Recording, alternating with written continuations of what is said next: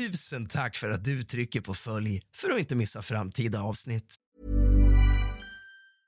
Cool fact, a crocodile can't stick out its tongue. Also, you can get health insurance for a month or just under a year in some states. United Healthcare short-term insurance plans, underwritten by Golden Rule Insurance Company, offer flexible, budget-friendly coverage for you. Learn more at uh1.com. Many of us have those stubborn pounds that seem impossible to lose, no matter how good we eat or how hard we work out. My solution is PlushCare.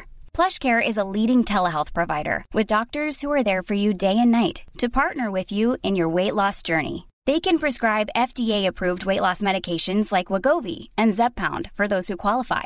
Plus, they accept most insurance plans. To get started, visit plushcare.com/weightloss. That's plushcare.com/weightloss. Quality sleep is essential. That's why the Sleep Number Smart Bed is designed for your ever-evolving sleep needs. Need a bed that's firmer or softer on either side? Helps you sleep at a comfortable temperature? Sleep Number Smart Beds let you individualize your comfort, so you sleep better together.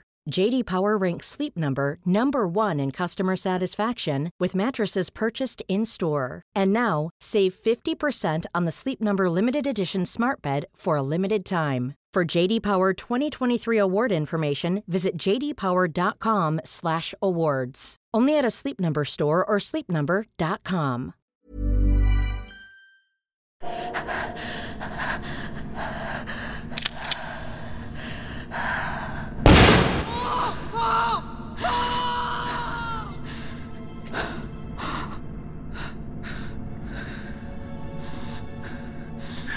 Jag ska sätta på vad jag inte träffat. Hallå? Vad sa du för någonting? Men du, hallå, ta ett djupt andetag. Vad är det som händer? Berätta. Men du, hallå? Var är du någonstans? Hallå? Var är du någonstans? Vänta, Mandelblomvägen 22. Jag hör mitt läge. Vad är det som har hänt? Att vi bråkade och provocerade hela kvällen. Ja, men är det någon som är skadad på något sätt? Jag sköt honom. Har du skurit honom? Jag sköt honom. Okej. Ja. Är du i Bålsta? Var är du någonstans? Ta det lugnt. Ta det lugnt. Är du i Håbo kommun? Ja! Ja, vänta kvar. Han blöder jättemycket. Vänta kvar. Men du måste lyssna på mig. Lyssna på mig. Lyssna på mig. Säg adressen igen. Snälla! Då ska vi se. Du får vänta kvar lite grann. Ja, det är någon som ringer från Håbo kommun och säger att hon har skärt hennes kille. Jag tror hon säger Mandelblomvägen. Nej, rädda honom bara. Jag skärt honom. Alltså, jag klarar inte av det här. Jag kommer åka i fingret. Vad är det som har hänt? Jag orkar, nej! God afton, din lilla fegis. Och kallt välkommen tillbaka ska just du vara till kusligt, rysligt och mysigt. Idag ska vi ta upp tråden där vi lämnade den sist och fortsätta gå igenom förundersökning på pojkvänsmordet i Bålsta där Lydia Barth sköt ihjäl sin pojkvän. Hämta lite sällskap till fegis och någonting varmt och gott att dricka. Släck alla lampor och tänd alla ljus, för nu börjar dagens avsnitt av kusligt, rysligt och mysigt.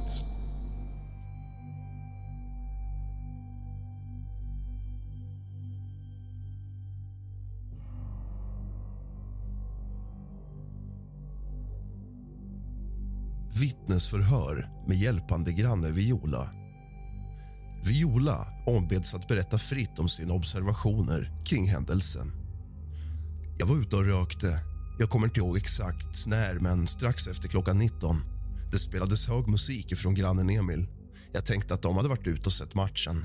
Sen hörde jag att de tittade på Solsidan, för jag känner igen introt och hörde repliker från skådespelarna.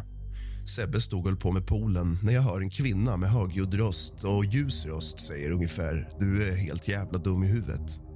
Jag gick fram till Sebbe och frågade om han hörde att de bråkade. Sebbe sa att han inte hörde något. Sen hände inget mer. Vi brydde oss inte mer om det. Sen, vid ett senare tillfälle, jag vet inte riktigt när, men då hörs det en smäll. Sebbe hörde också det och jag säger, var det där ett skott?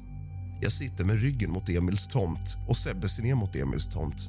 Sen börjar det låta, jag har svårt att avgöra vad det är. Jag tror att det är grannen mitt emot Emil, alltså Sara, som säger något. Och det får Sebbe att reagera som att det var ett skott vi hörde.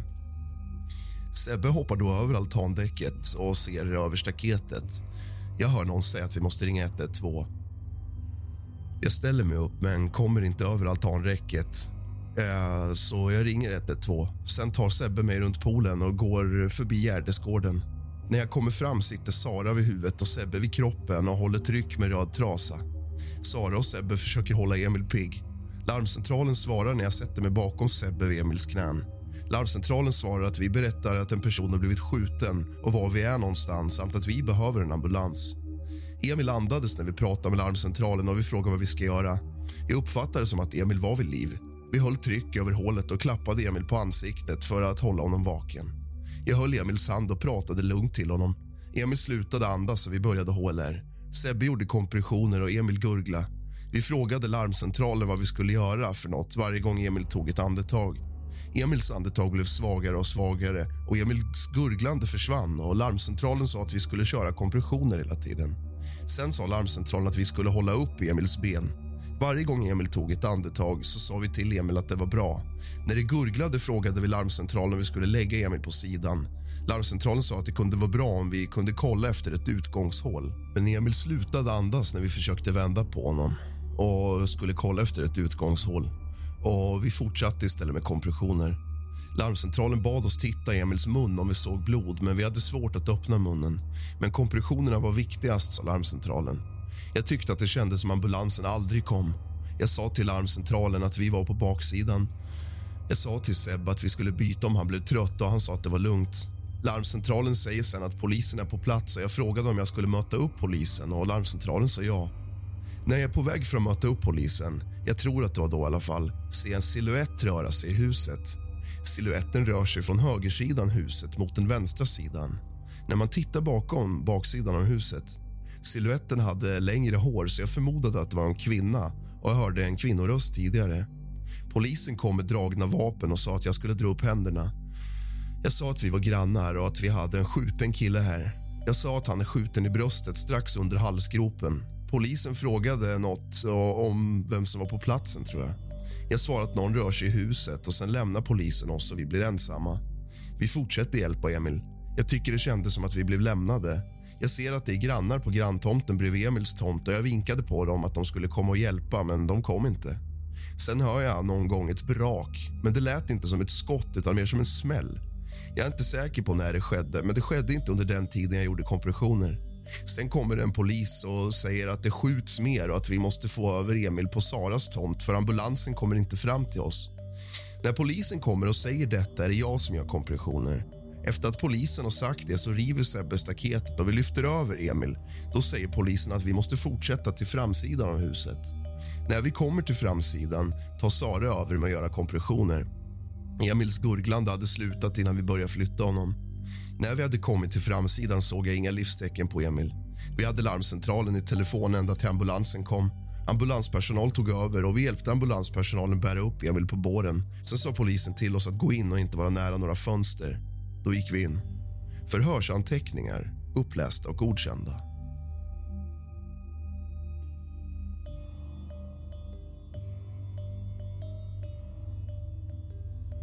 Förhör med granne Uno. Uno säger att han byggde huset 1978. De som ägde huset innan Emil byggde sitt hus samtidigt och Uno är väldigt god vän med mannen som heter Lars. Uno ringde Lars dagen efter för att berätta om det inträffade. Lars berättade då vid ett tidigare tillfälle då huset var ute till försäljning att han hade en mäklare som ringt till honom för att få fotografier på huset. Mäklaren hade berättat att den nya ägaren skulle sälja då han skulle flytta till Spanien. Lars sa: Hey, it's Paige DeSorbo from Giggly Squad. High quality fashion without the price tag. Say hello to Quince. I'm snagging high-end essentials like cozy cashmere sweaters, sleek leather jackets, fine jewelry, and so much more. With Quince being 50 to 80% less than similar brands. And they partner with factories that prioritize safe, ethical, and responsible manufacturing. I love that. Luxury quality within reach. Go to quince.com/style to get free shipping and 365-day returns on your next order. Quince.com/style. One size fits all seems like a good idea for clothes until you try them on. Same goes for healthcare. That's why United Healthcare offers flexible, budget-friendly coverage for medical, vision, dental, and more. Learn more at uh1.com. I'm Sandra, and I'm just the professional your small business was looking for. But you didn't hire me because you didn't use LinkedIn Jobs. LinkedIn has professionals you can't find anywhere else, including those who aren't actively looking for a new job but might be open to the perfect role, like me.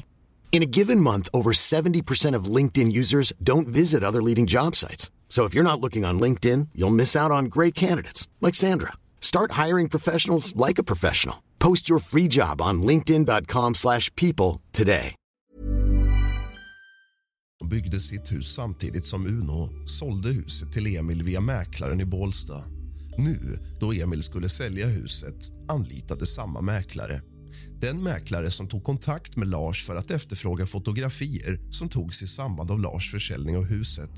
Detta då det inte var allt för länge sedan och att det fanns drönarbilder. Mäklaren hade för avsikt att använda sig av samma nu när denna skulle sälja samma fastighet åt Emil. Uno berättar att det var i det sammanhanget som mäklaren berättade för Lars att Emil sagt att han skulle flytta till Spanien. Dagen efter händelsen hörde Uno att en kvinna grät hysteriskt utanför Emils hus. Han gick ut för att prata med henne. Kvinnan berättar att hon dejtat Emil under tiden som kvinnan bodde i huset med Emil. Emil hade berättat för kvinnan att han köpte en MC till kvinnan han bodde med. Den gråtande kvinnan berättade att både Emil och kvinnan han bodde med var jägare och att Emil hade vapen. Emil hade vid något tillfälle berättat för kvinnan att han ville bli av med kvinnan han bodde med. Uno minns att kvinnan kom till huset i en mopedbil. Hon var i 30-35 års åldern, blond och lite rund. Uno har inte sett kvinnan, varken innan eller efter händelsen. Uno hade frågat den gråtande kvinnan om hon visste varför Emil skulle sälja huset så snart in på köpet av det. Kvinnan hade svarat att det var för att Emil skulle komma ifrån kvinnan, Lydia, och flytta därifrån, var som helst. I samband med förhöret förevisas Uno ett fotografi på Maria Segermark taget från RIS. Det var inte hon som var den gråtande kvinnan. Förhöret återrelaterat i anteckningsform. Förhör med granne Kristina. Kristina berättar att hon bor mitt emot huset där brottet skedde. De har sin gavel mot deras hus. Hon var hemma och vaken vid tiden för brottet. Hon hade varken hört eller sett något angående brottet.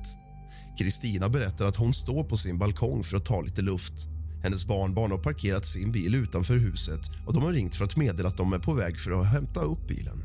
De hade bilnycklarna inne. Kristina går till gaven av huset för att se om det är barnbarnen som kommer till adressen, men ser att det är en polisbil. Kristina ser en kvinna och en man som springer mot grannens hus. De springer på varsin sida av huset men kommer fort tillbaka och börjar rusta på sig västar och hjälmar. Flera polisbilar kommer och poliserna har dragna vapen. Poliser med hjälmar och västar smög runt polisbilarna och på tomterna, vilket gav Kristina stor olustkänsla då hon inte visste vad som hade hänt. De stängde huset och drog sig undan. Kristina säger att de har bott i huset i 44 år. Hon tänker på grannens pojkar som bodde där men inte var hemma vid tillfället. Kristina berättar att senare så hade de pratat med grannarna. Hon fick då berättat för sig av en granne, hon minns inte vilken, men en man som bor på hennes gata hade sett paret när de kommit hem från krogen samma kväll. De hade varit påverkade och grälat hela vägen hem till huset.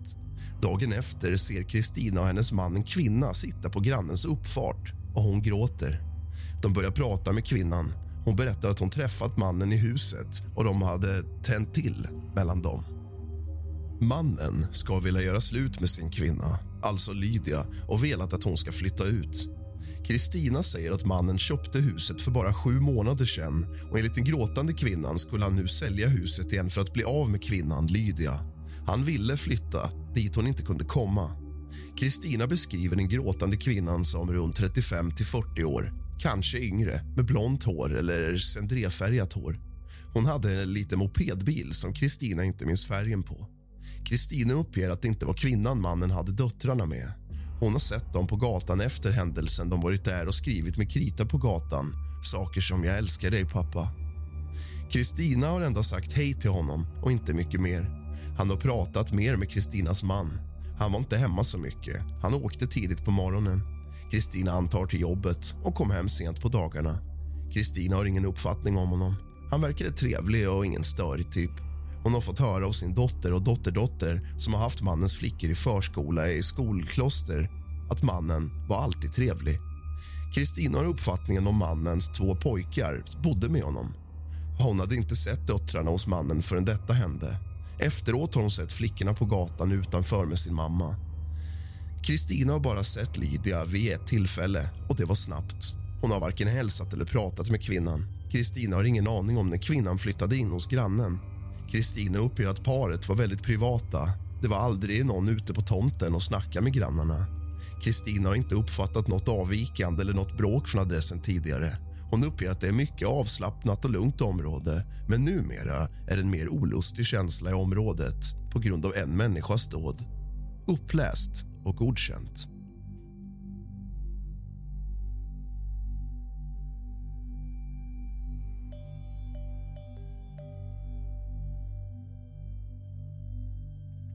Förhör med Lydias tidigare make 2009-2015 där det finns gemensamma barn. Förhöret börjar med att berätta hur du känner Lydia. Kimmo beskriver att de träffades 2009. Kimmo beskriver att de började umgås efter att de hade barn i samma ålder. Kimmo beskriver att de fattade tycke för varandra och blev tillsammans. Kimmo beskriver att de gifte sig sedan 2015, vilket var i slutet av deras relation. Kimmo beskriver att han flyttade ifrån 2016. Kimmo berättar att de har två gemensamma barn som heter Matteo och Mila. Kimmo beskriver att relationen var till en början väldigt underbar, fantastisk på alla vis. Kimmo beskriver dock att Lydia mådde väldigt dåligt, vilket började märkas när hon var gravid med Matteo och sen Mila. Kimmo beskriver att Lydia börjat må riktigt dåligt efter Mila och var i princip sjukskriven efter det. Kimmo berättar att Lydia haft perioder då hon mått dåligt från att ha varit barn. Kimmo beskriver att hon är uppväxt av antroposofer, vilket påverkat henne. Kimmo beskriver att Lydia haft perioder då hon mått dåligt ända sedan hon var liten, vilket för Kimmo märktes efter graviditeterna. Graviditetsdepression. Hur märkte man på att hon mådde dåligt? Kimmo beskriver att hon inte vill acceptera barnet, hade mycket ångest och så kring att vara gravid. Kimmo beskriver att hon pratade massa konstiga saker och att hon haft några tillfällen i livet då hon försökt ta sitt liv. Kimmo beskriver att de hade hon även när de var tillsammans och att hon fick köras till IVA ett tillfälle för att klara livet. Kan du berätta varför relationen upphörde? Kimmo beskriver att hennes mående påverkat både Kimmo och barnen väldigt mycket. Kimmo beskriver att hon hade affärer med andra män och i perioder var hon väldigt sjuk. Kimmo beskriver att han fick dra ett tungt lass. Kimmo förklarar att det inte gick att lita på Lydia och det hon sa. Kimmo beskriver att 2015 hade hon haft vård en längre tid. Kimmo beskriver att en anledning är att de flyttade från Södertälje var för att Lydia skulle få ett miljöombyte. Lydia hade då behandling men fortsatte inte sin behandling när de kom dit. Kimmo beskriver att Lydia då flippade väldigt mycket där under hösten 2015. Runt jul kände Kimmo att han inte kunde vara kvar och avbröt relationen. Kimmo beskriver att han sa att han kommer tillbaka och hämtar sina saker. När hon flippar ur, vad innebär det? Kimmo beskriver att för hans del blir det mycket diskussioner, oens om saker och ting. Under deras relation träffade hon andra män. Kimmo beskriver att det hände så mycket grejer att man inte kan minnas allting. Kimmo uppger att det var otrohet, alkohol. Hon var förbannad på saker och ting som man inte kan förstå riktigt. Kimmo beskriver även att hon var fin med barnen och noga med att dra sig iväg från barnen om hon mått dåligt. Kimmo beskriver att deras bråk finns hos socialtjänsten då det gjordes anmälningar under deras relation. Kimmo beskriver att det finns anmälningar gjorda från polis och från skola. Kimmo beskriver att när Lydia blir inlagd så blir det per automatik en anmälan. De gånger ni har haft en konflikt, hur har Lydia försökt lösa det eller hur har hon hanterat det? Hey, it's Paige DeSorbo from Giggly Squad. High quality fashion without the price tag. Say hello to Quince. I'm snagging high-end essentials like cozy cashmere sweaters, sleek leather jackets, fine jewelry, and so much more, with Quince being 50 to 80% less than similar brands. And they partner with factories that prioritize safe, ethical, and responsible manufacturing. I love that. Luxury quality within reach. Go to quince.com/style to get free shipping and 365-day returns on your next order. Quince.com/style. Kimmo beskriver att det har kommit till sådana punkter där han och Lydia slagits. Kimmo beskriver att det var därför relationen upphörde. Kimmo kände att han blev en sämre och sämre människa med Lydia. Kimmo beskriver att det blev fysiska konflikter när orden inte räckte. Kimmo beskriver till exempel att hon kastade saker på en. Kimmo säger saker som att hon kastade tallrikar, men även brandsläckare vid ett tillfälle. Kimmo beskriver att när hon blir väldigt frustrerad så blir de agiterade när orden inte räcker, och då kommer det något flygande. Att bråken eskalerar. Är det din uppfattning att det är från båda håll? Vad är det som sker i upptrappningsmomentet här? Kimmo beskriver att det kan börja med en diskussion, men att det till slut inte räcker med ord. Till slut flyger en grej. Kimmo beskriver att det sker från båda håll beroende på vem som har en diskussion. Kimmo betonar att hon aldrig agerat så med barn eller varit så när de är med. Hur har kontakten fungerat efter att relationen upphörde? Kimmo beskriver att 2016 flyttade han tillbaka till Stockholm. Kimmo berättar att Lydia var kvar i Skåne och inledde en ny relation. Kimmo berättar att det var lite problematiskt för henne däremellan, och Kimmo fick hämta barnen ibland och hjälpa till för att komma igång med skolgången. Kimmo beskriver att hans äldsta barn bott hos sin mamma hela tiden. Kimmo beskriver att cirka 2017 hyrde hon en lägenhet bredvid Kimmos lägenhet, och Kimmo kunde hjälpa till med barnen. Kimmo beskriver att sen hon blev sjuk igen, inlagd på psyk. Kimmo säger att det har varit så sedan början på sommaren. Varje sommar sedan 2015-14 där. Kimmo beskriver att sedan dess har det varit perioder då hon varit inlagd. Kimmo beskriver att barnen varit hos honom i princip sedan 2017, även hennes. Kimmo beskriver att han försökte inte ha kontakt med henne förutom kring barnen. Kimmo beskriver att hon gifte sig med Muffit, och då verkade bra. Kimmo har inte koll eller intresset av hennes mående. Kimmo beskriver att barnen bott hos honom på vardagarna för att greja skolgångar. Kimmo beskriver att barnen kunnat vara slidiga på helger emellanåt. Kimmo berättar att han vet att hon haft episoder där hon inte mår riktigt bra, och att hon jobbar sig tillbaka. Kimmo beskriver att senaste året har hon pluggat för att hon vill bli landskapsarkitekt, och hon verkar klarat av studierna. Kimmo beskriver att sen bråkade det om igen för cirka 2 månader sedan. Skrev in på psyk. Kimmo uppger att han tror att hon blev utskriven i 2 veckor innan det hände. Kimmo uppger att han tror att hon blev inskriven i början av april eller redan i mars. Har ni haft någon kontakt nu när hon har varit inlagd? Kimmo beskriver att de inte haft någon kontakt när hon varit inlagd. Kimmo tillägger att det varit något praktiskt samtal och att hon kan ringa om barnen och så. Kimmo beskriver att han backar undan och inte lagt sig någonting i där annars. Kimmo beskriver att det har varit väl Emil och hennes mammas sak. När kom Emil in i bilden? Kimmo är osäker och uppger att han träffat honom 3 gånger. Kimmo beskriver att de hälsat när de hämtat och lämnat barn.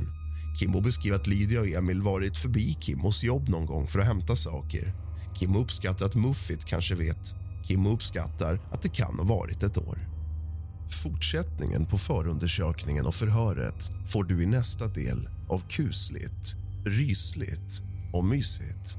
Tack för att du lyssnar och lämnar ett omdöme. Glöm inte att trycka på följ.